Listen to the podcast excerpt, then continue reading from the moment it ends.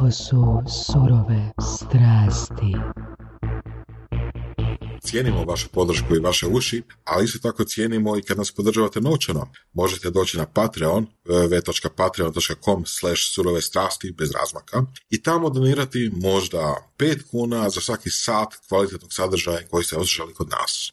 Puno hvala i slušamo se i dalje. Mislim da nema osobe, i to ne samo u Hrvatskoj, vjerojatno i šire, i puno šire, koja je, ne znam, mlađa, koja je zapravo sta, koja, koja je starija, ajmo reći od čak možda 15 godina, koja ne zna koja je naš današnji gost. Naš današnji gost je legenda, ja mislim, koji su svi vidjeli puno, puno puta na televiziji, barem tekstualno, barem njegovo ime, Đelo Hadžiselimović. Dobar dan, lijepo je biti kod vas. Drago nam je da ste došli. Također. I to dosta brzo smo se i dogovorili. Za par dana, jel da? Ma nema nikakvog problema da pače. Hvala vam puno. Pa, um, siguran sam, evo, pričao sam baš prije što smo počeli snimati, kako vas puno ljudi pita iste stvari.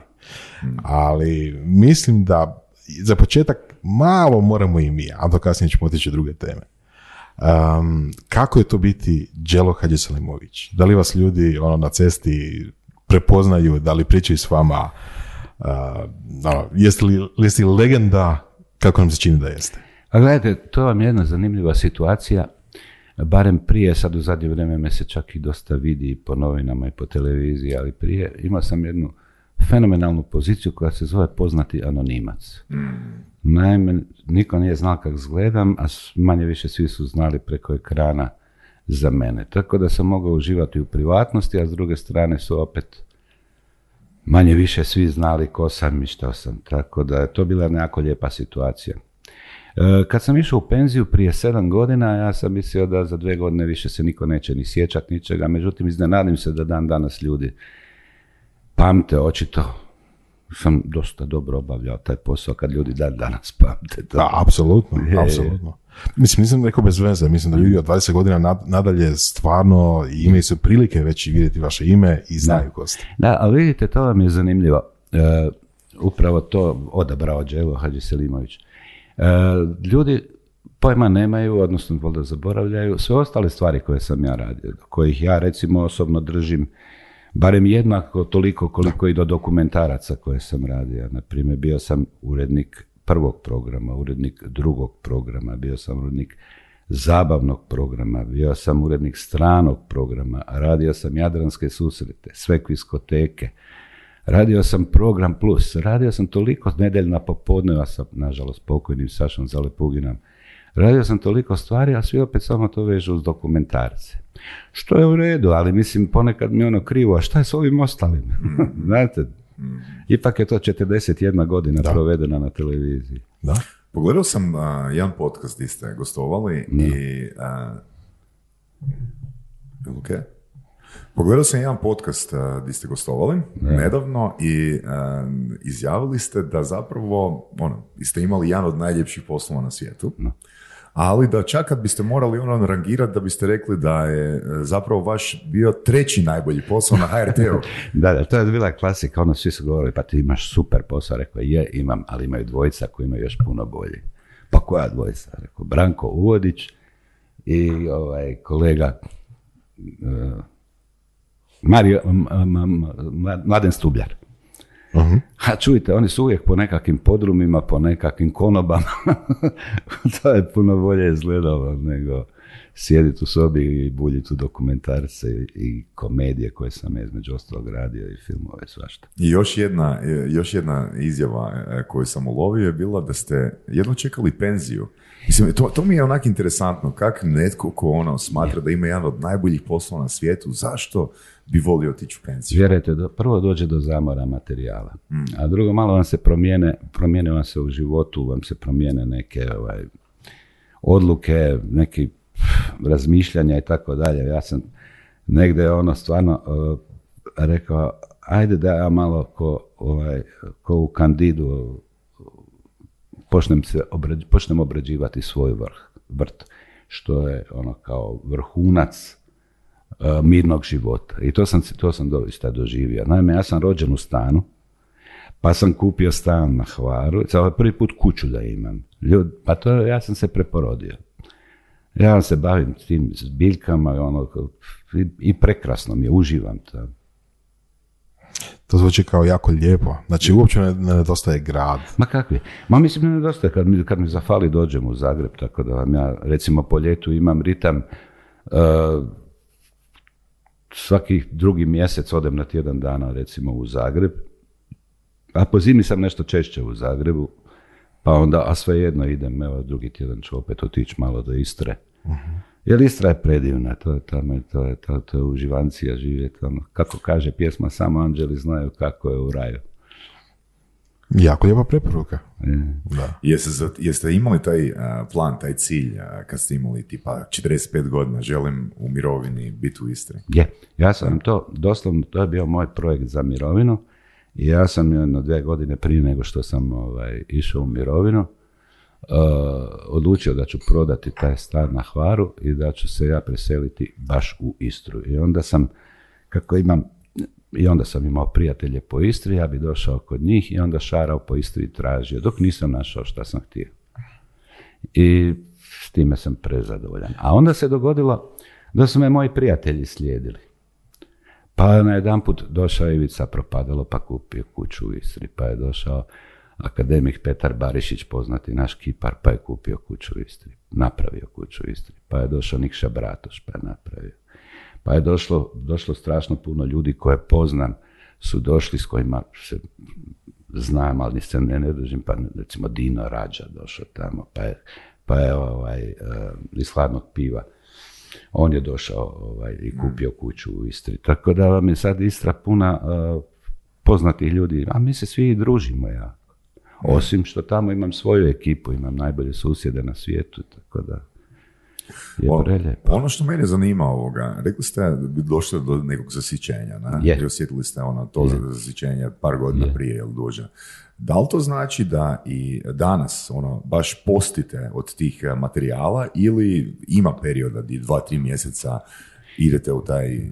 Ne, ne, ne, ne, gledajte, dođem, e, dođe- nije to samo vezano uz posao, kako je sam ja odmah nastavio drugi posao na Doku TV-u, nego vam dođe do, znate, do, do zasićenost sredinom, zasićenost, ne, ne želim ništa loše reći, ali za, zasićenost i kolegama koje gledaš 40 godina, zasićenost situacijom, Da, da. Znate, ono, ništa, ništa tu nije negativno, ali ono, već zamorite se od svega toga. Tražite nešto novo.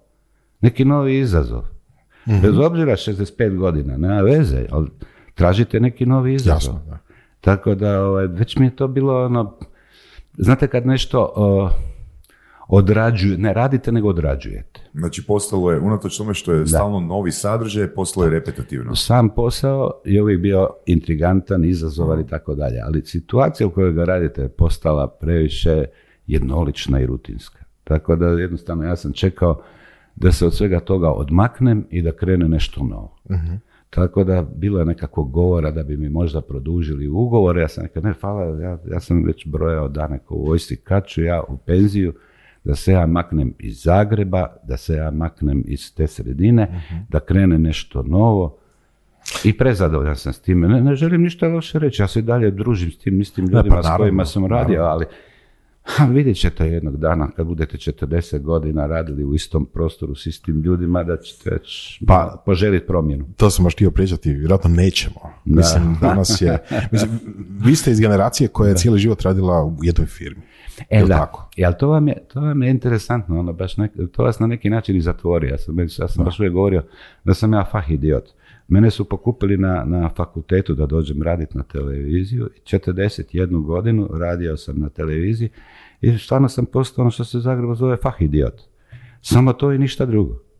Drugo dogodilo mi se to da, se, da u to vrijeme niti je bilo nove, niti je bilo RTL-a, niti je bilo ovog svega što se danas događa. Nemaš kud otići, radiš, ako odem s Hrvatske televizije, a kuću ja otići. Da. Nema druge televizije. Da. Da. A drugo, ja sam, ja sam ovaj, diplomirao komparativnu književnost i engleski jezik. I šta ja mogu s tim? Mogu sve, ali ne mogu i ništa. Mene pokojna mama pitala, sinko, šta ti s fakultetom? Rekao, svašta, pa možeš predavat, ne mogu. Možeš ovo, ne mogu. A šta možeš? Rekao, mogu sve. Tako je bilo, pola mojih kolega na televiziji je bilo, svi su bili komparatisti, otprilike, to je baš izmišljeno, ovaj, fakultet za takve stvari. Da. 40 godina, mislim... 41. 41. Znači preko 40 godina. Rekli ste, ok, nisu dokumentacija jedina stvar. Pa evo, uh, od tih druge stvari, što vam se, što mi je najbolje leglo?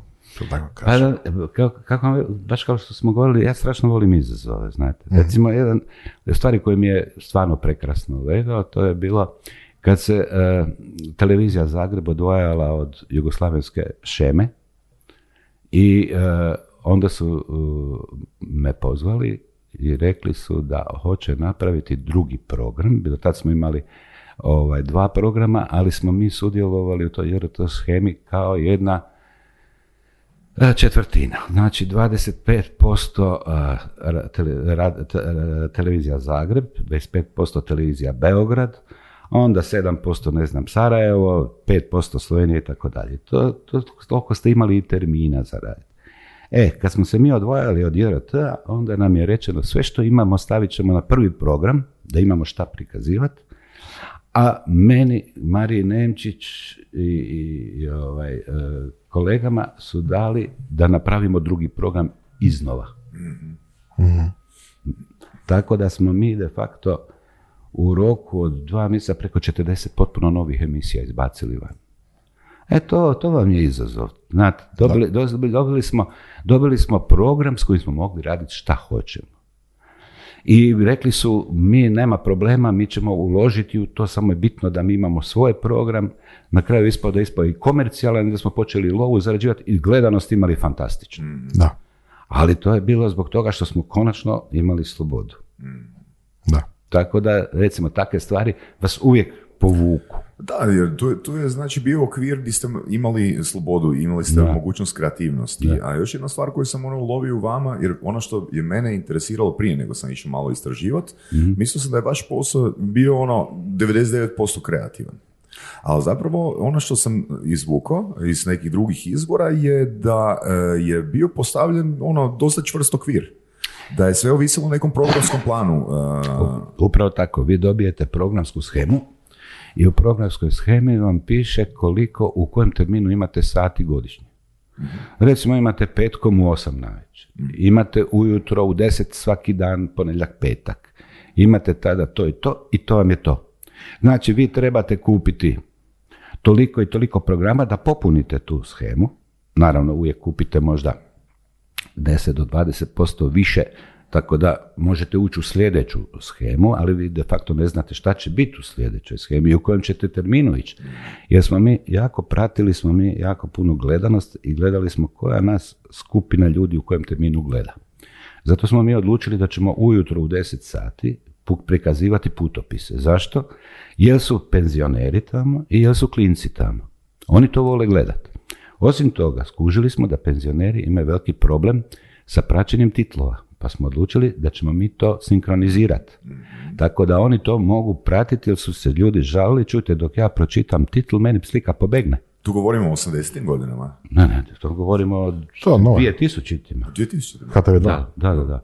On, o, mislim, od 2000 nadalje, ti- on i kraj 90-ih normalno. Onda se znalo da će ići recimo znanost u popodnevnim satima, a političke i socijalne teme koje su malo ozbiljnije idu na večer. E sad, koliko termina dobijete, da toliko termina trebate i popuniti. Znači, trebate naći dokumentarce koji će baš taj termin pokupiti. Jer Osim toga, ja sam radio još i humoristične serije, pa onda isto dobijem koliko je termina, koliko ih mogu kupiti. Prvo, koje i koliko epizoda. Jer morate točno vi ispuniti svoje termine. Ne? I kako je to izgledalo? Znači, vi ste imali određeni budžet. Da, ja, a ja sam, pošto sam bio urednik e, stranog programa, sam imao budžet i za filmove, i za serije, i za dokumentarce, i za komedije i sve. I e, nikad, nisam, nikad nisam ga prekardašio, ali moram priznati da, me, da sam bio u vrijeme gdje mi je jako dobro došlo kad je američki dolar padao.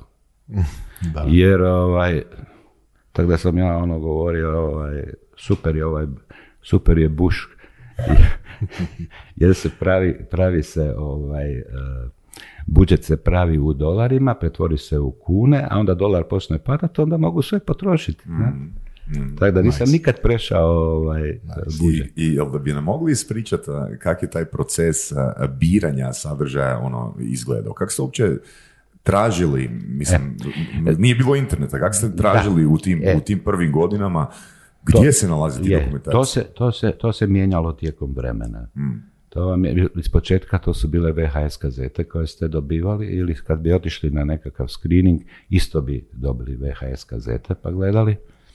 Onda vam je to polako prešlo na kompjutere, tako da ste ovaj, uh, dobili, dobili ste sve izlistane njihove programe pa ste birali koje. Kasnije je to sve otišlo da vam jednostavno, ja dan danas dobivam od, od toliko, svaki dan barem 50 uh, mailova od firmi koje proizvode do- dokumentarce, uh, kogod nešto novo napravi, odmah samo link pošalje za to. Tako da vi lijepo možete sediti doma i od doma pregledavati sve ono novo što je napravljeno. Ali onaj dio koji me konkretno ovdje interesira je kako ste uopće saznali da određeni, da određeni ono sadržaj postoji koji bi vama bio interesantan? Prije ste ga morali tražiti, a sad oni traže vas. Da, ali tada? A tada, znate, i- i- recimo odete na nekakav e, sajam ili negdje, onda se morate dobro informirati ko šta ima, a zna se ko šta proizvodi. Neki proizvode samo igrane stvari, neki proizvod, e, prodaju filmove, a znate ko prodaje dokumentarce. Mislim, ja ne znam. Da. Kako kak ste vi saznali? Pa gledajte, to vam ide uz posao, ali ovaj, to ću vam e, vezano uz nešto drugo ispričati. Ovaj, I onda, onda e, idete kod njih i šta sve imate, dajte mi kataloge, ja bih htio pogledati to, to, to, to i to. A inače, to sam htio reći, e, u ono doba, kad sam ja počeo raditi, onda je doista postojao kod nas e, sistem kao kod obrtnika. Prvo ste šegrt, pa ste kalfa, onda tek eventualno možete postati majstor. Naime, mene su dobro drilali, jedno sedam godina, Minjon Mihaljević, Saša Zalepugin, uh, oni, a pogotovo Lazo Goluža, su me dobro drilali prije što su me pustili da samostalno radim. U međuvremenu sam ja naučio od njih sve. Tako, i to je razlika od onoga što ja sad vidim, da ljudi dosta nepripremljeni se ulaze u neke poslove i onda efekt nije uvijek baš najbolji. A mene su baš drilali, ono, sedam godina sam radio s Miljonkom prije što me pustila da, me, da prvi posao sam obavim uopće. Nego gledaj mali i uči.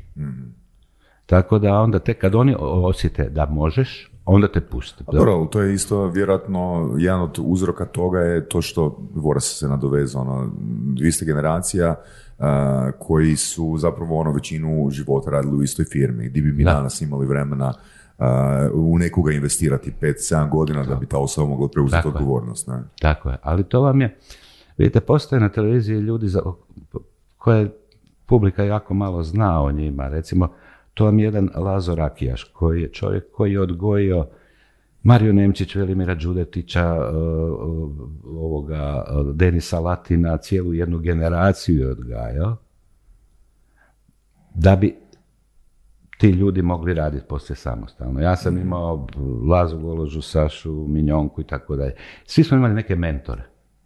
A ti preko tih mentora si mogao strahovito puno naučiti. Je, kako je taj mentorski proces izgledao? A ču- to, jel to bilo onak rigidno, ovoga, sad sluša i gleda i ono, radi operativni dio posla ili Da, da, da, to je bilo, vi ste bili suradnik u nečijoj redakciji. što bi to značilo? On je šef, on je šef i on vam daje zadatke i prati vas šta radite i u, u isto vrijeme vas i korigira. Tako da vi cijelo vrijeme učite. Onda on kad, kad on vidi da e, i misli da ste vi ok, onda vas pusti u samostalne vode. Sad plivaj, sad si valjda naučio pa plivaj.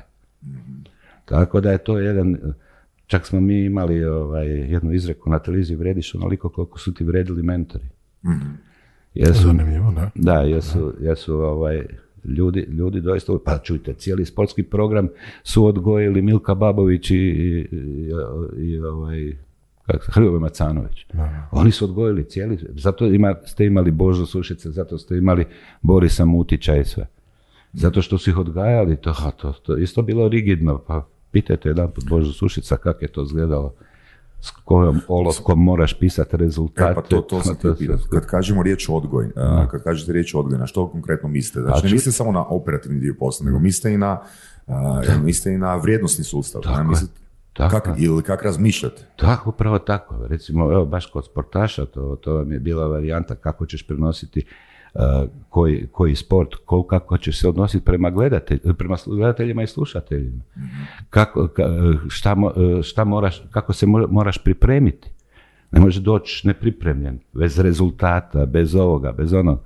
Isto tako i sa ovim ostalim poslovima. Tako da su to nekad, nekad se tu ovaj, dosta ulagalo u ljude ovaj, e, kako bi se dobro pripremilo za samostalni posao, što su zna se pokazati kao dobri rezultati. Bojim se da danas to sve prebrzo ide. Osim toga, još jedna stvar, ja, ja često čujem da ljudi prigovaraju govoru na hrvatskoj televiziji. A to je prije Govoru koga? Voditelja? voditelja, e, spikera, voditelja, novinara, svih. To je prije bilo nemoguće. Ima, Hrvatska televizija ima jako dobru službu za jezik i govor i ljudi su išli tamo i to ljudi koji su bili top su išli permanentno tamo i zato se, pogotovo u vrijeme Jasmine Nikić i tako dalje, e, najkvalitetniji govor što si mogu čuti u Hrvatskoj je bio na Hrvatskoj televiziji. To je- Danas se bojim da nije više taj slučaj, da se svašta čuje. Nije više tako strogo, sigurno nije tako Da. strogo i primiti se. Da. Sad pitanje je da- koliko je to dobro, koliko nije. Jer pitanje je sad dobro, uopće uloge televizije, to je sasvim veća Je, ali ako računate da je te, da bi televizija, pogotovo hrvatska televizija, treba biti e, ono, javna televizija, trebala biti televizija za sve građane, televizija koja će postavljati standarde, Da, da. e, onda je to u redu, jer pazite, u to doba e, doista e, jezik kojim se govorilo na hrvatskoj televiziji bio standard hrvatskog jezika. Da. To su i naši jezikoslo- jezikoslovci tvrdili, govorili i tako dalje. Jako se pazilo na to.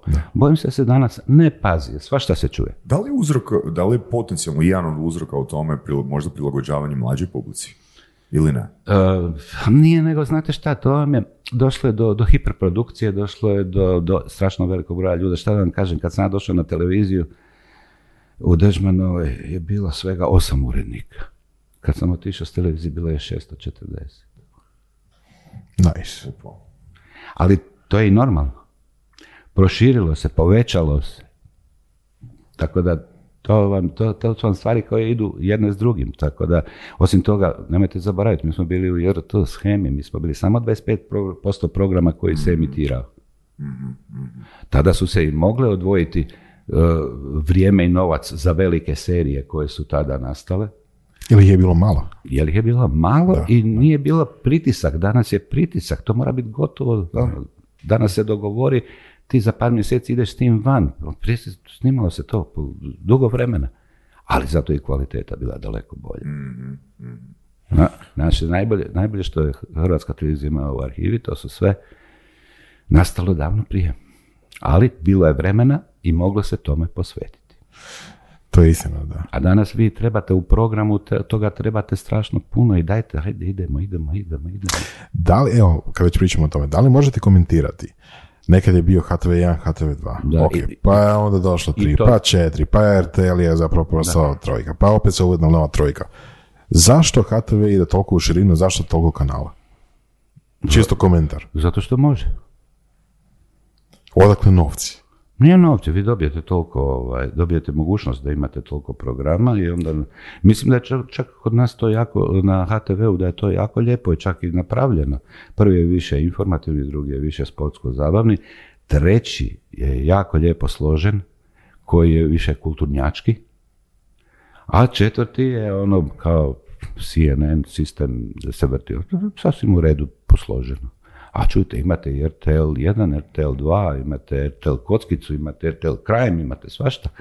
Tako da i nova isto tako, prema tome to, jer prije nije bilo ni mogućnosti za toliko programa, sad možete imati programa de facto koliko hoćete. To ne treba Ali puniti. li- Što, Ali nemojte zaboraviti, kad ste vi rekli imali smo jedan i dva. Ali onda iznenađenje je bilo kad se Z3 pojavio. Ali oni čak i nisu, oni su kretali, oni su kretali negdje oko 10, 11 ujutro i završavali su negdje oko 10 navečer. Sad je to sve 24 sata.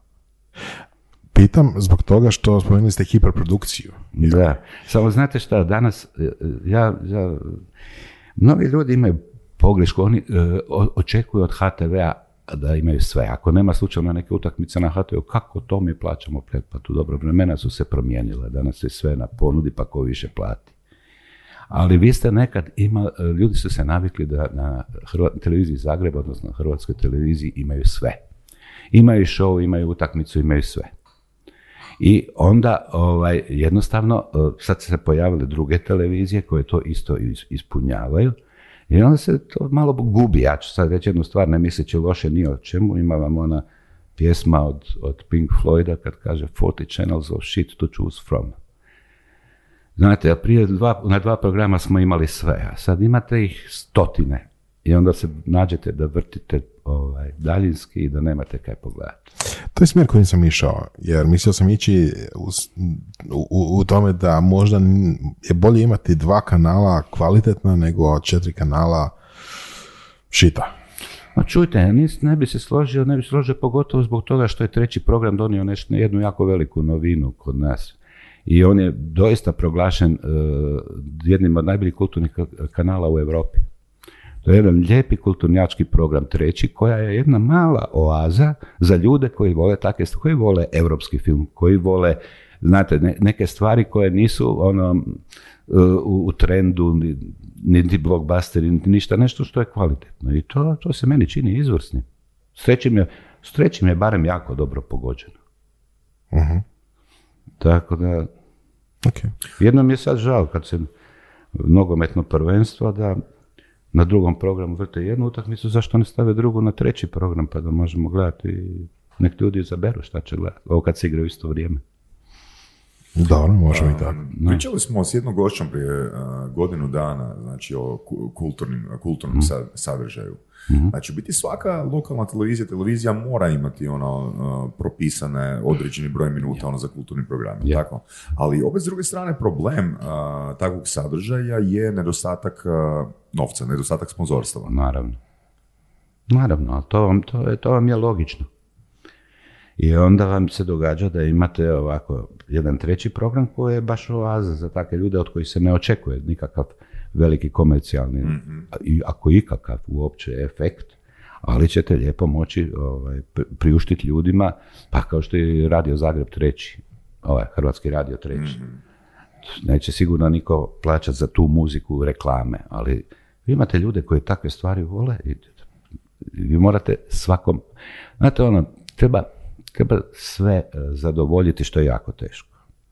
Inače, najbolju, najbolju ovaj, e, najbolje ispričao šta bi javna televizija trebala, jedan dav, davnjašnji BBC-ev direktor koji je rekao da postoji to sve, sve to trojstvo, da televizija treba zabaviti, informirati i obrazovati.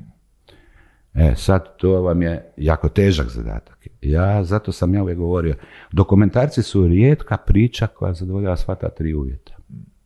Ali samo dokumentarci. U jednoj mjeri kvizovi. Ali ostalo ili zabavlja, ili informira, ili obrazuje. A ovo zadovoljava sve. Tako da kad sam se ja odlučio baviti dokumentarcima koji tada još nisu bili ono in kao što su kasnije postali, Onda se svi čudili, pa uzmi filmove, uzmi serije, pa to svi gledaju. Rekao, pustite vi to, dokumentarci su izvrsna i to se pokazalo točnim, jer se u međuvremenu, znate, to vam je jedno uče drugo. To se tako dobro počelo prodavati da su se počeli skupljati velike pare, onda su se automatski povećali budžeti, a kad imate veliki budžet, onda može, on se događa da neki dokumentarci imaju veći budžet od igranog filma, ali se i rezultat vidi. Tako da se pojavili dokumentarci ono wow, da li uh, ti dokumentarci koji su imali veći budžet od igranih filmova su imali i bolje rezultate gledanosti? Jesu, da. Jesu? Jesu, da. Pa nama se znalo dogoditi da bi ja stavio dokumentarac u isto vrijeme kad bi na, na, na drugi program, u isto vrijeme kad bi na prvom bio film, pogotovo neki novi film, blockbuster, mm da smo imali veću gledanost. Jer šta se pokazalo? Da sa filmovima koje jako skupo platite, jer su novi, jer su blockbusteri, jako loše prođete. Naime, svi su ih gledali nedavno po kinima ili su ih negdje skinuli ili pogledali. A dokumentarac je uvijek de facto premijeran, jer to, to je nova roba. Čak su nam nekad prolazili e, ovaj, filmovi koje kupite za jeftinu lovu jer su hiljadu puta viđeni, ali recimo kad smo mi ponovili policijsku akademiju, to su Da, da, da. polomili gledanost. Da. A njih smo plaćali takvu siću ono, prema ovim blockbusterima koji su užasno skupi. Kako izgledao taj proces, e, evo, evo uzet ćemo Policijsku akademiju, Da. ili, i onaj popularan film, onaj božićna priča. Die Mislim da Hard. Nije, mislim, da Die Hard, mislim da za božićnu priču nije bilo Božića, da, da, da taj Da. film nije bio. A pogotovo sam u kući. I samo u kući, Da, tako je. da. Kako izgledaju ti dogovori, e, pregovori, ono, Pa to vam ovako, ovisi, znate, ovaj, e, vi sa firmom, em, postoji nekoliko načina, možete napraviti output deal. Output deal vam znači da se vi obavežete da ćete kupiti u vrednosti od toliko i toliko novaca filmova. Ili možete ići, to vam garantira, to vam garantira zbog konkurencije da ćete moći birati. jel, pardon, samo, jel to e, dogovor, ugovor sa studijom ili s kime točno? S distributeri, s distributerima. Da.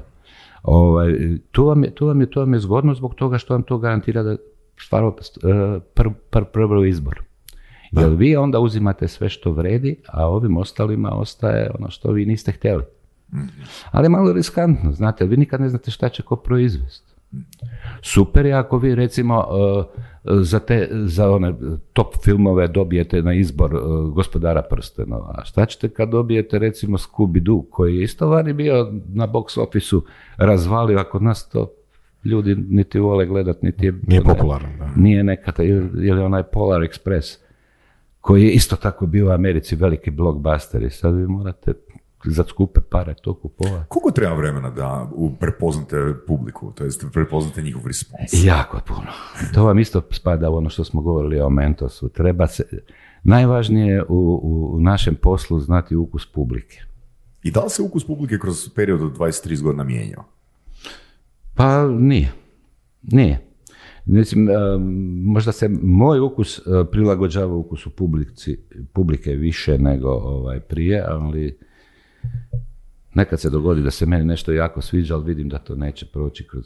Če ga vidite na temelju dokaza da nije imalo gledanosti ili Ne. jednostavno osjetite? Što se lijepo hrvatsko kaže feeling. Jer to, to je ono što sam htio pitati. Da li je odabrao Đelo Hadžiselinović više bilo a, pokušaj zadovoljavanja publike ili navikavanje publike na Ne. svoje odabire? Upravo ovo drugo, upravo ovo drugo, jer ja sam jako puno e, puta e, bio blizu ekscesa sa nekim dokumentacijama koje sam puštao, ali znate kad se drugi dan u tramvaju priča o jednom dokumentarcu, a ne o igranom filmu, onda je to super. Znate, ali nekad, ponekad sam ja znao malo zašto sam bio i, i kažnjavan, mislim, oduzimali su mi od plaće i tako dalje, ali to je bilo zbog toga što sam ovaj, malo pretjerao, znao pretjerati. Sa čime točno? Pa jedan put je to bila, dobro, nije mojom greška, mislim moja greška de facto, bila je jedna izvrsna serija o Parizu, gdje je svakoj epizodi neko drugi vodio kroz Pariz i sad je bila jedna epizoda, kad sam ja to pogledao, vidio sam da je malo frka, jer se govorilo o Mareu, to je ovaj dio Pariza, koji je malo underground varijanta, pa su odlazili u sex shopove i tako dalje i onda sam ja to stavio na večer, da ide u 10 sati na večer. Ali zbog nečega nije išlo, pa drugi put opet u 10, pa zbog nečega nije išla, e onda malo sam ja smetnuo suma, pa je otišlo u 10 ujutro. Aha.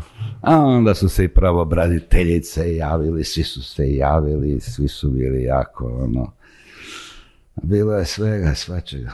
Dobro, to nije vaša greška, na? Je moja greška što sam takav film emitirao u krivom terminu, to je moja greška. Ali zanimljivo je da postoji takav pritisak izvana šta se kad smije i može imitirati. Jel ne bi palo na pamet? Znači, kad bi rekao, ok, ako neko hoće gledat, ako postoji potreba da neko gleda dokumentarac u 10 ujutro, neka bude u 10 ujutro. Ne bi palo na pamet da će biti uh, kako bi rekao, dušobrižnika koji će se jel, uh, javljati zbog sadržaja.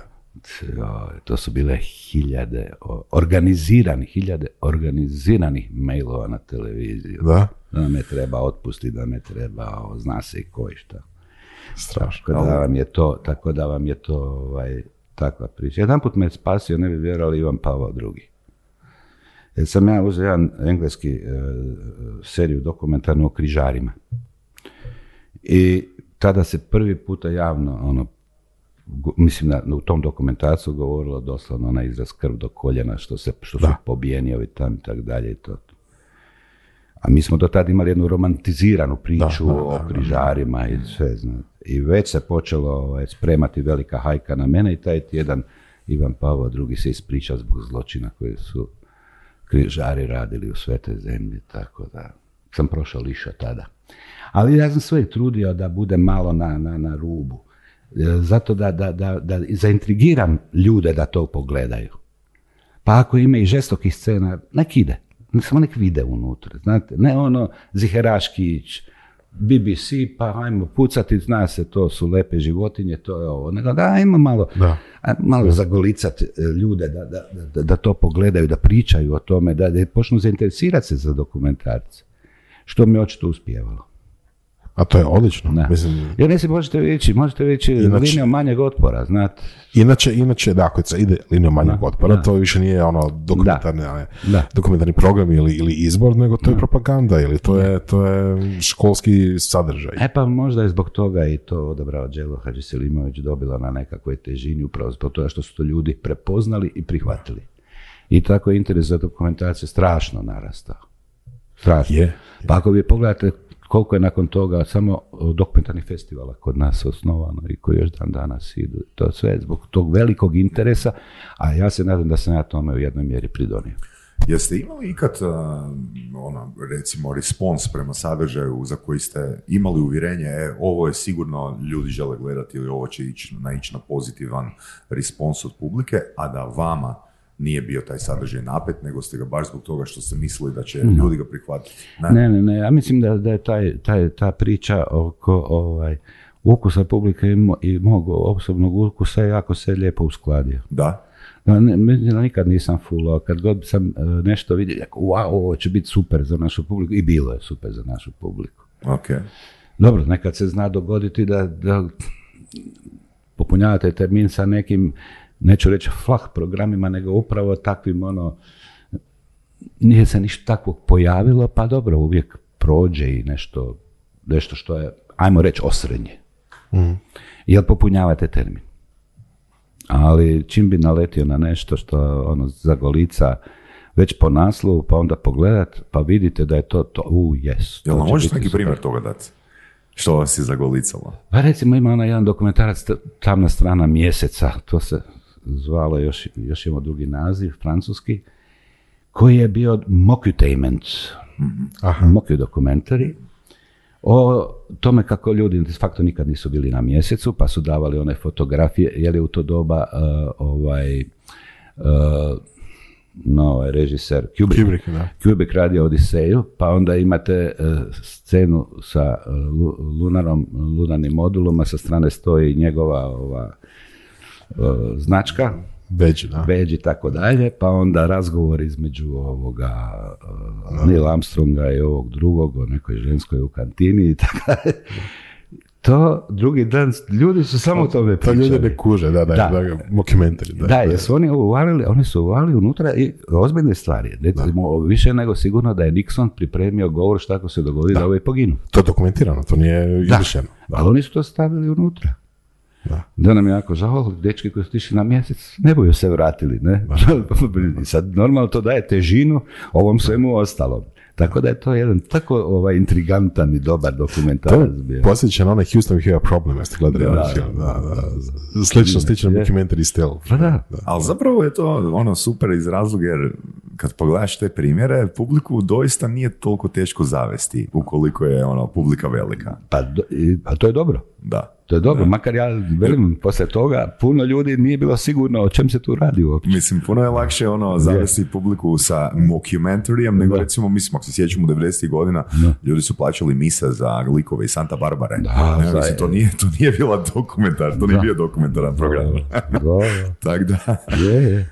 A ne samo to, pa sjećate se bio u vreme rata, ovaj, kako u Zadru nije bilo struje, a ljudi su na tranzistoru, na, na akumulatore slušali, a išla je tada upravo ovaj, ta Santa Barbara, onda bi u studiju oni gledali na televizor na, na generator i onda preko radija prenosili šta se događa, a ljudi bi doma slušali da ne ostanu bez svoje e, epizode Santa Barbara. Da, ta- priča sa, sa, ovaj, sa, sa, sa punicama je jedna vrlo fascinantna priča. Ali jel razumijete ono razloge, ono zbog čega, zbog čega netko... Čujte, te, te- to je nešto što ljudima očito fali. Jer ja znam, ja znam e, ljude koji su e, ono, bili, bili e, akademici koji su gledali takve stvari. Koji, koji su gledali Santa Barbara, koji su bili ovisni o Santa Barbari. To nema, ne, nije to ono, čujte, to vam je za ono, znate. Ne, to su bili super kvart. Nešto, nešto ima u čovjeku da mu se takve stvari sviđaju. Mislim, ok, Ili mu fali u životu takvog nečega, ili ga podsjeti na nešto, ili ne znam šta. Mislim, hvala Bogu, nisam se nikad zakačio, ali ima puno razumijevanja za ljude koji se, koji se furaju. Jer ono, recimo u SAD-u, ne da sad uspoređujem sa Da. punice sa bilo, bilo kojim sadržajem i taj broj programa, prije Mhm. smo imali dva, danas imamo če- četiri HRT-a ili ne znam, ukupno sedam ili osam, ili tako Boras? Ma da, ok. koliko hoćete. Ali kaj želim reći, znači u, e, sa, sa tom velikom konkurencijom ono, u sadržaju i brojem izbora a, programu, to jest a, nekom materijalu kojem padne gledanost u drugoj sezoni niti ne ide u drugu, odnosno u treću sezonu. Pa i sami ste komentirali, vi ste odabrali a, i Život na sjeveru, je li tako? Da. E, jednu od isto meni omiljenih ono serija, serija, da. serija iz djetinstva. Ali ono što ste isto tako primijetili i komentirali ste da dolazi do drastičnog pada kvalitete nakon prvih par sezona. Da. I to vam je redovito gotovo sa svim. To ima, ima, imate i drugih primjera serija, recimo onaj Moonlighting što je bio sa, sa Bruce Bruce, Willis. Willisom. Da, On, ove kasnije epizode, to su bile negledljive uopće. Prva serija, wow, ono, divota, sve je prekrasno. Dru- Onda poslije toga Je, to, ali to je išlo k vragu. Ali šta nam se događa? Ljudi, ljudi naprave seriju, naprave sinopsije, naprave scenarije, to se prihvati, to se emitira. I onda krene potražnja, daj još. Da, da. I to daj brzo. I onda krene šalabajzanje. Ali to je zapravo ono, znači kri- kriterij komercijalnog uspjeha je puno važniji od kriterija kvalitete. Nekad se zna to dogoditi, nekad vam se to jednostavno zna dogoditi. Pa evo, uzmite Twin Peaks. Baš nije, Da. nisam siguran da se tu očekivao neki veliki komercijalni. Ali to isto ima Ali- elemente sapunice Twin, Twin Peaks. Pa moglo bi se izvući, ali mislim Da, je publika ne, i cijeli setting je serija. malo, da. Peaks, koliko se ja sjećam, Da. je bio dosta inovativno u ono vrijeme, jer imao je taj nekakav ono kvazi horor, kvazi nekakav suspense dio. Ali I to, to, nije, to je bilo, sadržaja isto domaćino. je, razlučen, razlučen je ogromno, je razlučen, da. Je. Ali to je bilo prije X-Filesa, prije uopće takvih Je. e, sadržaja. Da. Tako da se jako često zna dogoditi da vam neke serije padnu nakon nekog vremena. I što onda, da li, onda, da li se onda obvezni kupovati dalje sezone ili Nažalost samo da. inerciji? Nažalost da, jer vi kad kupite ovaj, neku seriju, onda vi potpišete takozvani life commitment. Aha. Koliko god dugo da ona traje, vi to morate kupovati. Znači, bez obzira bilo šund ili ne, ide. Da. Šeta. Makar, znate šta, vrlo često nisu ni oni budale i oni vide da je to otišlo ko ragu pa prestanu. Aha, odustanu od Da, toga. odustanu od toga, ali vi vidite kako, kako kvaliteta počne padati. Da. Ne. Evo, tu konkretno, što je tu s kvizovima, oprosti Voras? Znači, zašto kvi, kvizova ima pa ih nema? E, Kvizovi Je li isto padne interes? isključivo, to, to vam je mjerenje gledanosti. I vi kad ovaj, vidite da vam gledanost pada, da ljudi više nisu previše zainteresirani, onda odustanete od toga. I po principu ovih pregonskih ispaša idete dalje. Znači ne držite se ovoga, nego ajmo dalje, tu smo pobrstili, ajmo dalje. Samo što vam je teško naći dobar i kvalitetan kviz. Format kviza. Format, da. To, nema toga baš po cesti, ono. A tu si i, i voditelji i sve zajedno. Pa dobro, kod nas, kod nas su se profilirali ono, Tarik, e, Joško i Daniela kao vrhunski voditelj. Da. Da, ali opet, recimo, ono, ono što meni smeta, a mislim puno ljudi smeta, je kad uzmu format kviza koji je, primjer, razvijen u Britaniji, jeli, i onda taj nastup ili taj voditeljski stil pokušavaju onda tu prenijeti. A tamo je ono, često ti moderni sadržaji budu za naše prilike i dosta vulgarni, ja bih rekao. Iz nekog razloga to njima funkcionira. I klima i jezik i sve skupa je zajedno tako odraslo. Kod nas, Da. kad tako nešto dođe, onda je nakaradno ili malo skandalozno u nekim slučajevima, jel da? Da, no, da to vam nije toliko sa kvizovima, više vam je to sa ovim plesa zvijezdama zvijezde pjeva i ovakvim stvarima, koji su isto formati, naravno. Da. Tak, a pogotovo ove neke Mask Singer i to. to, to Ma da, to je sve, da, to, sve trak, pokret traka sa sadržajem. Znači, to, to su franšize, jel tako? Sve, sve, Sve su franšize. I, i da, da li danas ono to zapravo manji rizik ono, uzeti franšizu nego ono, osmišljavati uh, svoj koncept? A ne znam kako, Jel- jel kviz- ne znam kako bi ja to rekao, mi kviskoteku smo radili za plaću. Mhm. A danas ljudi prave milijune od, od toga. To onda to automatski postaje nešto što ljudi prodaju. Mhm. Mi smo to radili za plaću. A recimo ovi Jan Demol i ovi, ovi to, koji izmišljaju te formate, ono, to zgrču milijarde na tome. I onda jednostavno, a televizijama je puno lakše kupiti format nego Mhm. sami to uzgajati i odgajati. A i ko će to raditi? Ko će to raditi? Nemate vi više laze goluže. Prema tome, prema Da nema neko ko će sastavljati pitanja. imam ja Ima. pitanja kako ne, pa imate i ovu ekipu koju imaju u potjeri. Da, da. To, to je ekipa koja vrlo dobro radi pitanje. To Nego za koji će milionaš- koncept, format? Ono. Format je najvažniji, čujte, sve, sve u formatu. Kak je Joško Loka svoje vremena upitnik napravio, tako rekući iz ničega, ali odličan format bio. I to je jako dobro funkcioniralo. I hoćete reći da nema takvih ljudi na televiziji? Pa imamo, ako i ima, ko će za plaću ovaj, to raditi? Aha, kužim. Zašto kad možete, ako to neko možete prodati? Pa tako je Merlić bio napravio piramidu. I onda ga je prodao našoj televiziji, ali prodao je i Kanađanima, prodao je po svijetu i tako dalje. Da. Zašto ljudi koji rade za plaću, Ali nije li to isto i prilika? Ako se očito može prodat, ako se napravi dobar format, zašto to ljudi ne rade? Zašto ne bi, zašto ne bi Pa neko novi smislio novi format kviza? Evo. pa rade, zato- evo Merlić Pa smislio da. i prodao Kanađanima. Ali da takvih nema primjera više, to me čudi. Ne znam, zato što su se klinci očito okrenuli prema IT-u i vidite da prodaju igrice po cijelom svijetu, to je puno zanimljivije nego kvizovi. ali to je za cijelo pitanje budućnost medija i sve skupa. Zanima me jedna stvar, puno puta smo spomenuli uh, gledanost i mjerenje gledanosti. To je, mislim, nešto što je misterija. Meni je misterija i ne znam nikoga koji, ko bi znao reći kako se ta gledanost mjeri. Da li vi Na različite načine. Na različite načine. Znate, od toga da je zaberete, ne znam, 1500 domaćinstava i postavite jedan uređaj koji će pratiti šta se gleda, u koje doba se gleda i koji programi se gledaju. Do toga da su čak pokušali sa mjerenjem a, vode kad dođe EPP da e, naglo poraste e, potrošnja vode ili ljudi idu na WC ili počnu nešto kuhati ili idu popit nešto i tako dalje, tako dalje. Tako da ima hiljadu različitih načina i na, čujte, naravno da to nikad nije egzaktno 100%, ali prilično je, prilično je točno. Znači, stvarno postoji u Hrvatskoj ljudi sa tim uređajima. i Firme, firme, firme to rade. Firme rade koje to rade. No.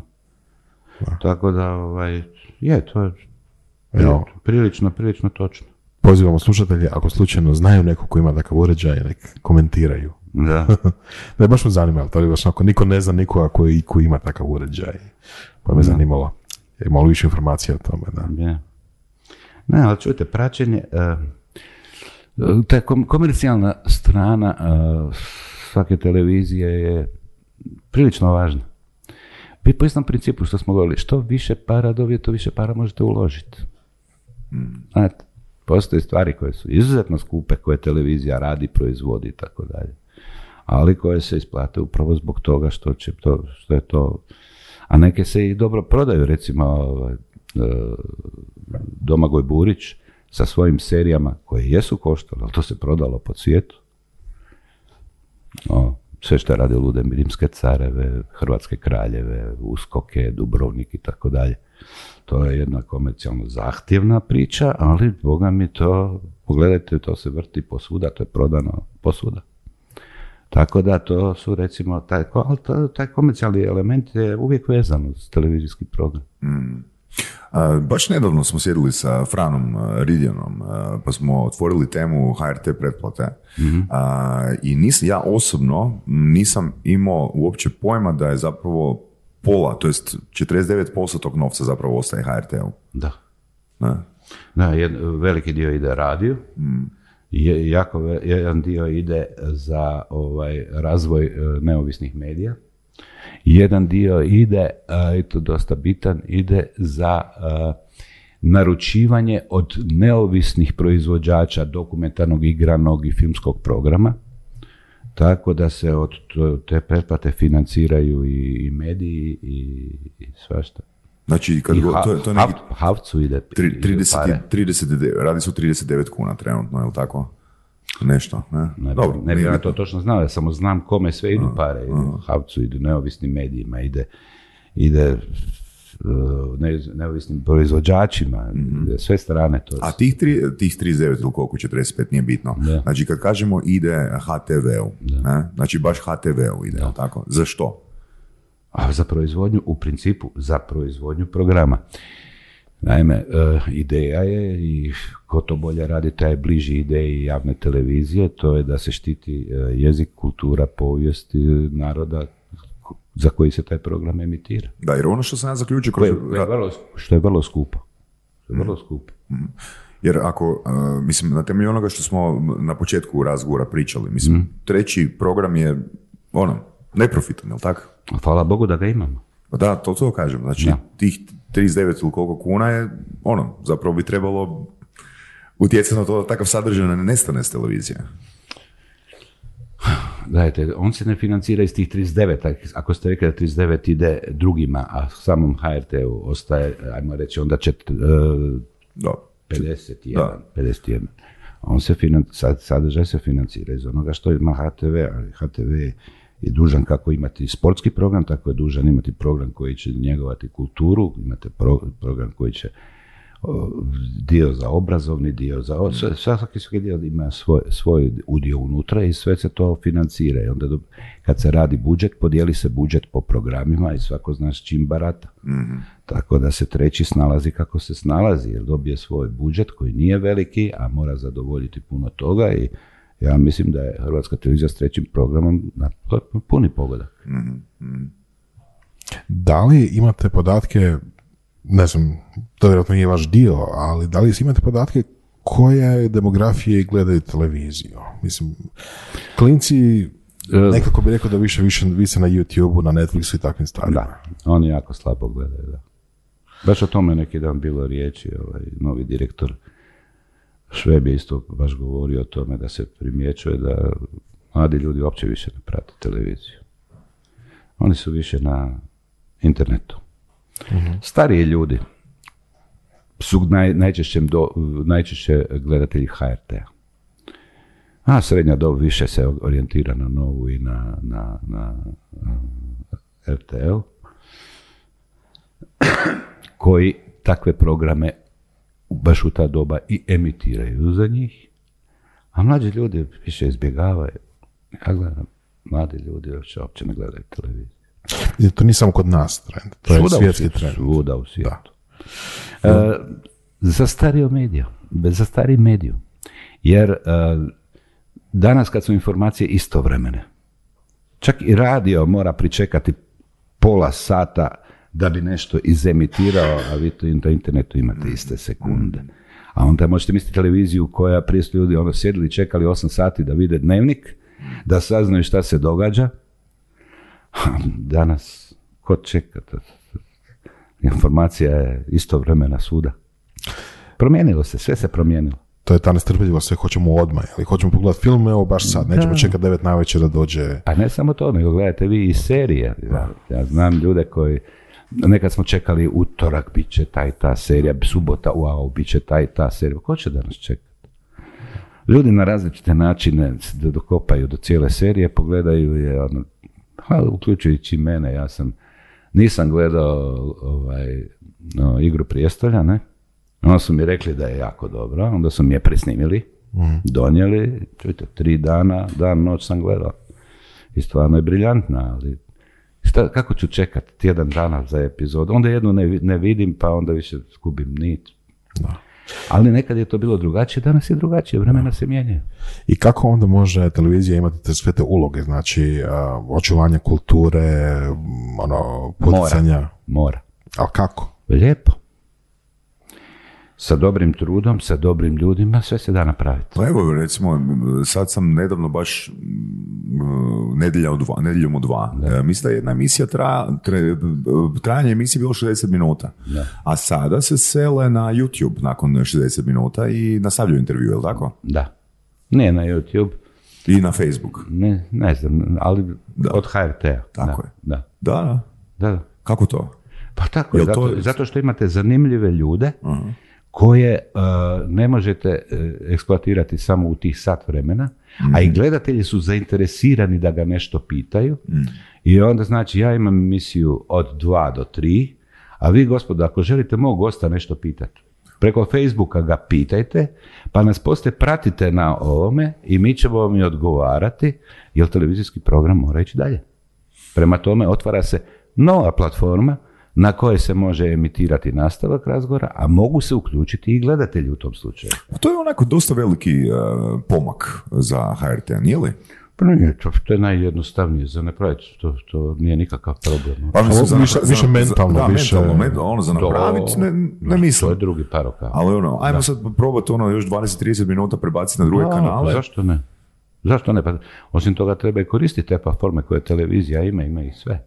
Uh-huh. I zašto ih ne koristiti? Vidim da i sada koristi evo i u praćenju svjetskog nogometnog prvenstva. Možete postavljati pitanja, možete gledati golove, možete sve, samo se uključite unutra. Pa treba to koristiti kad već imate to. A ova ideja je čak meni jako dobra. Jer ako ja, ako ja vas dobijem uh, od, od dva do tri i vi ste mi super zanimljivi sve skupa i gledateljima, a ja moram prestati jer slijedi sljedeća emisija, zašto ne nastaviti, pogotovo što se onda uključuju i gledatelji. Da. A onda je to super priča. Ok, to je odličan primjer. To je neka hibridni mm. televizija slash internet. Zašto ne? A kad već imaš čovjeka unutra, dofuro se ga ko zna od kuda i tako dalje, čovjek je super zanimljiv. Zašto ne nastaviti dalje? Evo ti, evo ti medij, pa vrti tamo. Može se gledatelji uključiti, mogu, i mogu pratiti bez uključivanja. To svašta je moguće. Tako da, hvala Bogu na tome. Ima, ima tu ove moderne tehnologije, e, televiziji su e, oduzeli puno, ali su i donijeli puno. Oduzeli su primat informacije, svega ovoga. A s druge strane ovaj, su donijeli, evo, na ovakav način obogaćivanjem interakcije sa, sa programom. Da. Pa mogu bi reći da se to često dogodi u povijesti. Recimo, novine, pa onda radio, pa onda televizija, pa onda internet. Svaki je od onog prijašnjeg oduzeo nekakav primat, ali je. korištenja. Je, ali bojim se za sve njih se jako bojim. Jer, e, osim za radio, radio spašava zato što je u autu. Ljudi koji slušaju u autu. Da, zato mi radimo ovo. Da, ali ovaj, to, je, to je za auto izmišljeno. Doduše moram priznati, ja kad dođem doma ne palim televiziju, ja palim radio. A televiziju palim specifično ono što želim gledati. Ali radio mi govori cijeli dan. mm I to, ako smijem reklamu, uh, u Zagrebu Jamat, a u Istri HR2, Hrvatski radio dvojka. Jer ovo ostalo vrte muziku, već drugi dan znam koja će pjesma i za koje ići, a ovo stvarno ima fenomenalne emisije. mm Tako da, ovaj, uh, za radio se toliko ne bojim, radio će uvijek imati mjesto, ali uh, novine, pa polako već i televizija, barem kako je znamo, gubi bitku sa internetom. Internet. A osim toga, nemojte zaboraviti da je sad veća lova ide za reklame na internet nego na televiziji, ne kod nas nego u svijetu. Da, to je istina. U svijetu. Da, A to vam je, to, već vam je to strahovit pokazatelj. mm Jer uh, tijek, kako je follow the money, pa, tako ide i ovo. Kad vidiš kud lova ide, e to je ono što današnji korisnici traže. Da. Da se vratimo opet što onda predviđate, ako, ako možete predvidjeti za televiziju, općenito i HTV?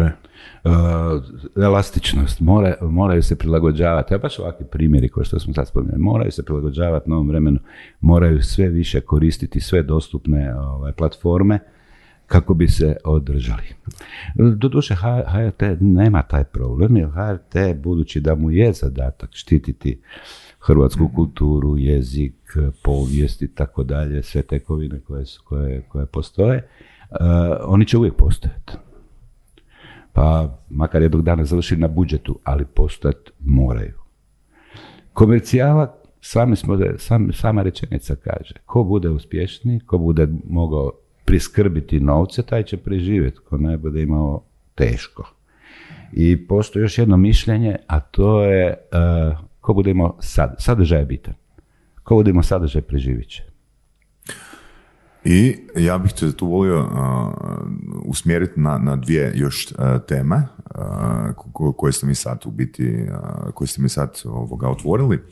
Znači, sadržaj recimo tih reality show-a kojeg vjerujem da nitko u ovoj prostoriji ne postoji. Mislim, to je sadržaj koji ja fakat ne mogu zamisliti kakav profil osobe bi to upalila na YouTube-u da gleda ovoga, ali, ali samo, zbog, samo zbog ono te, ajmo reći ono, sažetka dnevnog, postoji neki razlog zbog čega bi određena publika emotivni razlog, ne, sapunica otvorila to na televiziji jer ima neki dojam da to gleda in real time, makar to nije in real time. Ali baš da sad uzmem neki reality show koji ima 70-80 epizoda i da gledam jedan za drugim na YouTube-u, ne kažem da ta publika ne postoji, samo ne vidim benefit toga. Da, nemojte precjenjivati publiku na internetu. Nisu vam to samo pametni mladi klinci. Tamo imate mm svega. Mhm. Tako da vi kad pogledate šta se sve gleda, mm A čujte, očito, očito je da neki programi imaju gledanost i normalno da će sve komercijalne televizije se jagviti za mhm. takvim programima. Mhm. Takav su strašno, prvo su napravili udar te brazilske i južnoameričke sapunice, a poslije toga turske sapunice. Da, tako onda je svako mora imati tursku sapunicu. E, ali to, taj dio me Pa su krenule naše sapunice. Ali taj dio me interesira. Znači, kad se bira neka, ne znam, neki reality show ili neka vanjska sapunica, znači koji je tu pristup televizije? Da li je tu pristup, ok, koje bismo mi mogli sponzore uklopiti u taj format ili tu bi mogli dobiti veću, ogromnu gledanost? Nemojte krivog čovjeka, pitate. Naime, Hrvatska televizija, hvala Bogu, to nikad nije ni vrtila, pa nisam imao uopće susret dobro. Tako da ne znam šta druge televizije i po kojim ključu biraju. A što mislite? Jel vas mi pitati što mislite? A čujte, gledajte, to vam je, neke, uh, vidite šta se vani događa, od ove ligni show, kako se ovo zove, pa do onog, e, onog da su ljudi gurali ruku među, među zmije i ovo. Ono. Aha, ona je... Po sistemu, po sistemu rimskih arena, što krvavije, to mm. bolje. Ljudi hoće jednostavno nekakva uzbuđenja. Kaj ja znam šta se to događa. Da, to je sam... ne, ne, bi, ne, bi, ne bi se nikad volio baviti tim poslom. Okay. Okay. I, Birate reality show. I, I, drugo, e, još jedan interesantan komentar, ono vaš, e, neki odnos između radija i televizije. Ovo sad je super interesantno, ono, mislim, jasno je da zbog uh, vožnje u automobilu neće nestati ono radije, to jest ima veću budućnost, ajmo reći, i komercijalno veću budućnost nego, I ne nego televizija. I ne samo to, nego zbog zvučne kulise u stanu. Mene, ja ne volim kad mi je tišina u stanu. Mm. Kad pustim radio, čitav stan mi oživi.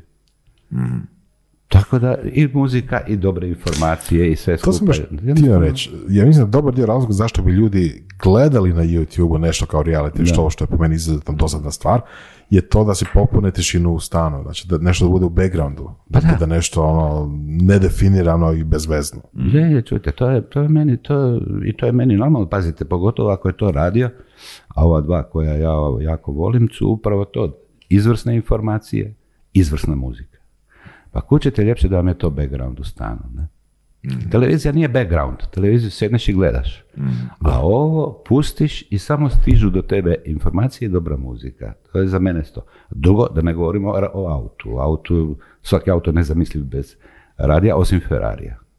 Ferrari nikad nisu ugrađivali radije i ne smije biti radio. To sam, slušaš to, to sam isto naišao da, da, da, vam je želja bila posjedovati Ferrari, jel je? Ne, ne, ne, ne? nikad Ferrari ne bi... Ne Ali okay, vozite Lexus i, uh, vozite ste Jeepa. I Jeepa ste vozili. Jo, jesam, to je najgori auto na svijetu. Ovaj, uh, ali Ferrarija kad su proizveli su rekli tu neće ići radio, jer taj se auto proizvode da bi se slušao rad motora. Tako je. to mi se sviđa. Da, ono koje ste komentirali isto da koliko je zapravo sadržaj na radiju, može, bez obzira što se radi o hrvatskom mm. radiju, može biti fleksibilniji nego na televiziji. Da. Pa ste konkretno ono spomenuli u jednom razgovoru, u jednom intervjuu voditelja koji je s vama, po vašim kriterijima, super zanimljiv i duhovit na radiju, a na televiziji nije. Da. To O čem se- tu radi? Zašto, zašto je takvo odstupanje? A, prvo, zbog pristupa, pristup e, na radio je puno ležerniji nego na televiziji. E, pa vjerojatno ljudi imaju tu košnicu u sebi. To sam primijetio kod dosta e, ljudi koji su sa radija došli na televiziju, da imaju taj problem. Koji su s radija došli, Došli na televiziju? Da Dobro. su, da su na radiju fenomenalni, na televiziji da su, što bi mi rekli, malo uštogljeni. A to je vjerojatno zbog drugog medija na koji se ili još nisu privikli ili se ne mogu privići. Tako da, ne znam. Ne znam, ja ih nikad ne bi ni miješao, ja bi ostavio radijske koje ima par koje ja obožavam. I Isto tako i televizijskih, ali ne bi, nikad ih ne mogu zamisliti u obrnutoj ulozi. Ali si ovo čovjek gledatelja. Mislim, isti je bio uvijek takav problem. Recimo, Charlie Chaplin u zvučnim filmovima nikad nije imao popularnost. Pa čujete, super nije, puno, nije puno ni napravio. Aj, nije pa napravio. Da, pa, Ali je ni htio. da. Ali, ovaj, a je, zato što je to bio drugačiji način izričaja. On je, Je, de to, facto, drugačiji izričaj. on je tijelom, on je tijelom govorio. Da. Ovdje govori glasom. da, glas, Onda bi trebao da. tijelo Da, da. na televiziji. da. Neke, neke zvučni film podigao, neke uništio. Mm. Ali to je, to je druga priča. Da, mislim da vrlo slično je ovo sa Je. televizijom i sa Pa radijem. dobro, to sad, kako se ko snađe, ne? Da.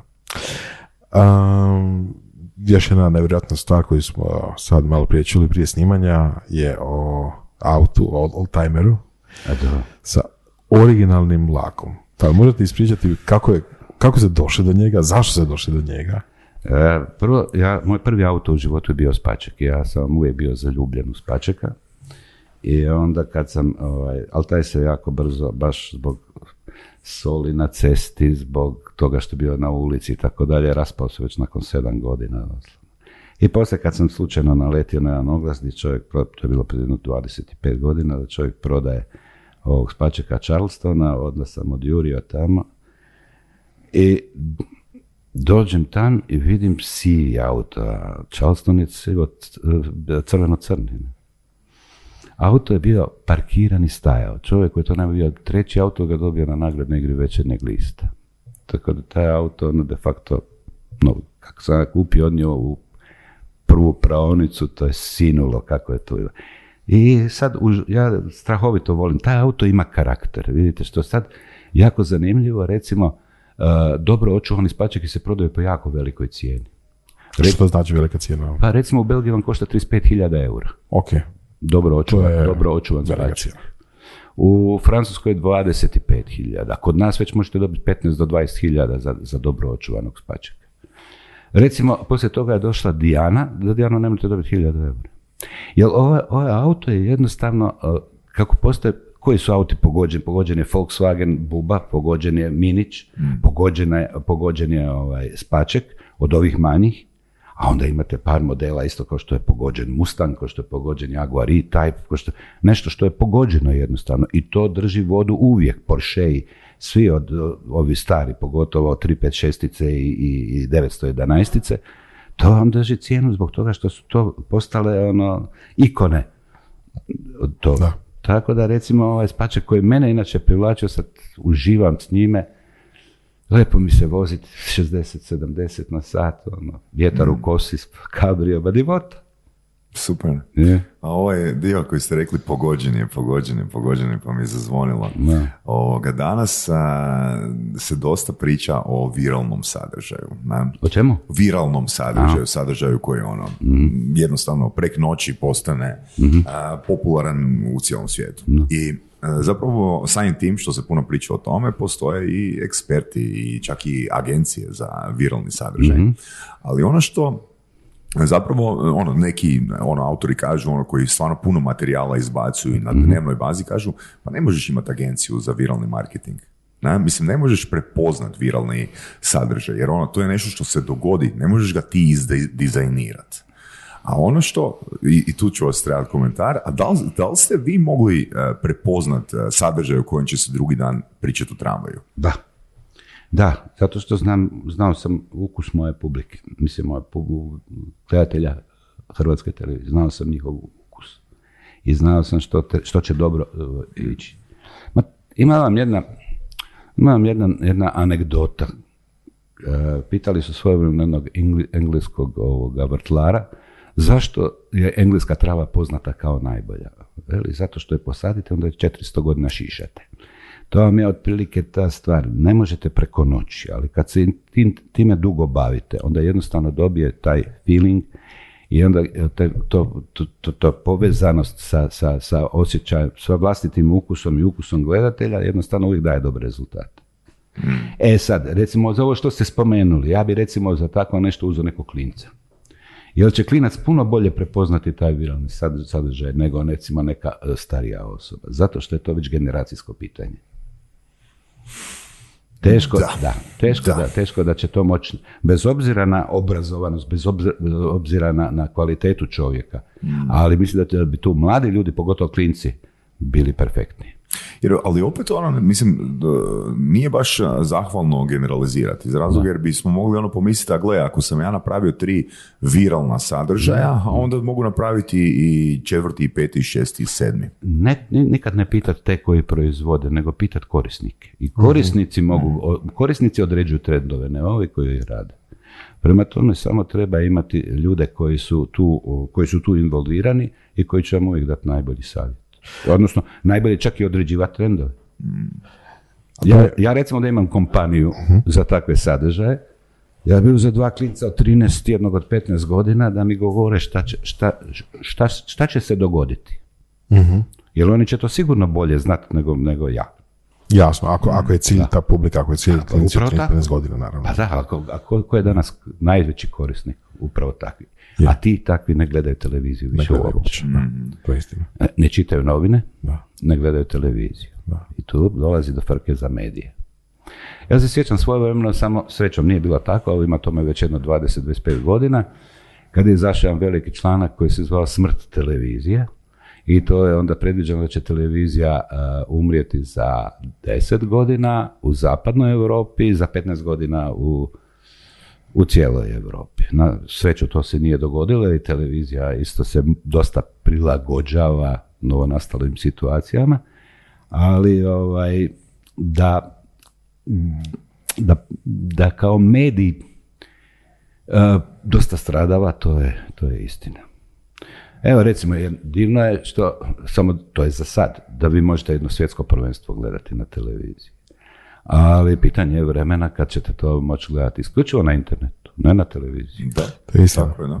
Jel ne, ne treba zaboraviti, sjetite se vi YouTube-a na početku, to su bili mali ficleki. Danas na YouTube-u možete, trajanje neograničeno, možete gledati šta hoćete. Tako da de facto ja, ja vidim da šta, šta rade mladi ljudi, oni jednostavno sa YouTube-a i sa drugih izvora prebacuju na svoje ekrane i gledaju po želji. Da. Ne žele više oni čekati nešto, Ne želim se servira. ne, oni žele, imaju, a imaju sve, se- imaju toliko izbora, da. da, da njih uopće više ne zanima onaj, ajmo to nazvati linearnim uh, protokom uh, serija, filmova, informacija. Gdje se mora čekati dalje. da nešto dođe. Ništa, on ne Ali želi čekati. Isto tako, ne, ja mislim da mlađi klinici ne žele da im jel, neko izabere sadržaj. Ne žele novog Đeluka Đeslimovića koji će im birati, e sad ovo tu gledaj u 10, Mm. Nisam ovo siguran. gledaj u 11, ne? Nisam siguran. Jedan, jedan ovako, o, ne- neko ko će vas uputiti na nešto je uvijek dobro došao. Jer i oni, pazite, i oni pogledaju, ako gleda novi film, on gleda da vidi kako je tamo ocijenjen. Pogleda, kak, pogleda reakcije, pa onda se tek ulovi. Neće on gledat sve što je proizvedeno. Ali kad on vidi po reakcijama, znači po, po, po određenim ovim stranicama, kako je šta ocijenjeno, onda će to koristiti kao vodiča. Dobro, bio to ovaj ili u slučaju mene na televiziji, manje više ista stvar, ali žele imati putokaz za ono što će gledat. Neće nitko, ba, velim vam to, Ali ne vjeruju jednom, ne vjeruju jednom autoritetu, vjeruju desecima tisuća. Imaju izbor. Nekad, nekad su imali super. Nekad su imali Đeli Hadži i, i to je bio uh, jedini dostupan izvor da, i putokaz. I putokaz. Da. Danas vodič, tih putokaza, vodič, vodič, da. Danas tih putokaza ima ma, tisuće, tisuće. Da. Da. Ali čujte, kad ste vi zadovoljni sa jednim vodičem, vi vrlo rado i ostanete uz da, njega. Definitivno. No. To je isto ljudska priroda. Jedno kad nešto je dobro, onda pa ajmo nastaviti. Zapravo, ako vidite da neko recimo radi jako dobre gastronomske osvrte i ovo, normalno da ćete se onda, ako on te preporuči te i te restorane i tu i tu hranu, naravno da, ako imate povjerenje u njega, naravno da ćete otići tamo. Ne? Da. Zapravo ste... A, a nećete nove slušati, oprostite. E, htio sam reći, zapravo ste u najboljem vremenskom ono, e, periodu radili posao koji ste radili. Je. Definitivno. To bi bilo ono ne, neponovljivo ono. Yeah. I 2015. godine još ono otišli, tako da... No, ne, ne, vi biste se iznenadili. Ja, ja gledam i ovaj moj posao sa Dokute, koliko i to isto jako dobar eho ima. Ljudi to gledaju i ljudi su jako zadovoljni s tim. Taj dio ne znamo, jel možete reći o čem se radi, Doku TV, kakav je to sadržaj koji... Dokumentarni sadržaj, A, to vam je uh, kablovski kanal koji imate u, u ovim koji emitiraju sad. Pa to smo imali intervju sa Cooper. Aha, znači oni su, da, da, ok. Da. No, vi niste gledatelj Doku TV, ali imate puno gledatelja Doku mm. TV koji su jako zadovoljni mm. sa mojim izborom mm. na Doku TV. Da, da, da. Ne, ne, to je ono što sam rekao. Ja sam izbora... da će me ljudi zaboraviti, ali neće, još uvijek pamte. vrijednost izbora stoji, vrijednost izbora se nije, nije promijenila. Neko mm. mora biti kurator toga. Mislim, ne mora, ali puno lakše život svima ostalima ako je. A ovo što je Saša rekao, zapravo jeste bili u zlatnom dobu televizije. Je, to je da, to je Jer televizija je tih nekih, hajmo reći, 50-70 godina bila glavni medij. Znači ono video kill, kill the radio star. Jel? Ne, ne morate meni pričati, ja sam počeo na televiziji dok se još emitirao u crno-bijeloj tehnici. Mm. Tako da čitav taj veliki period sam prošao zajedno sa televizijom. Tako da je to... Je, ne, i puno veću težinu je nekad imalo. Zato što je bio glavni jedini medij pa, ljudi, su, ljudi, su prešli, ljudi su sve manje počeli čitati i, i, novine, više su išli na radio, pa onda su više išli na televiziju i televizija je u tom periodu bila ono glavna stvar. Ako si bio na televiziji, bio si glavni. Pa je. Da. I danas je opet nešto drugo glavna stvar. I bit će za par godina opet nešto treće glavna stvar. Eto.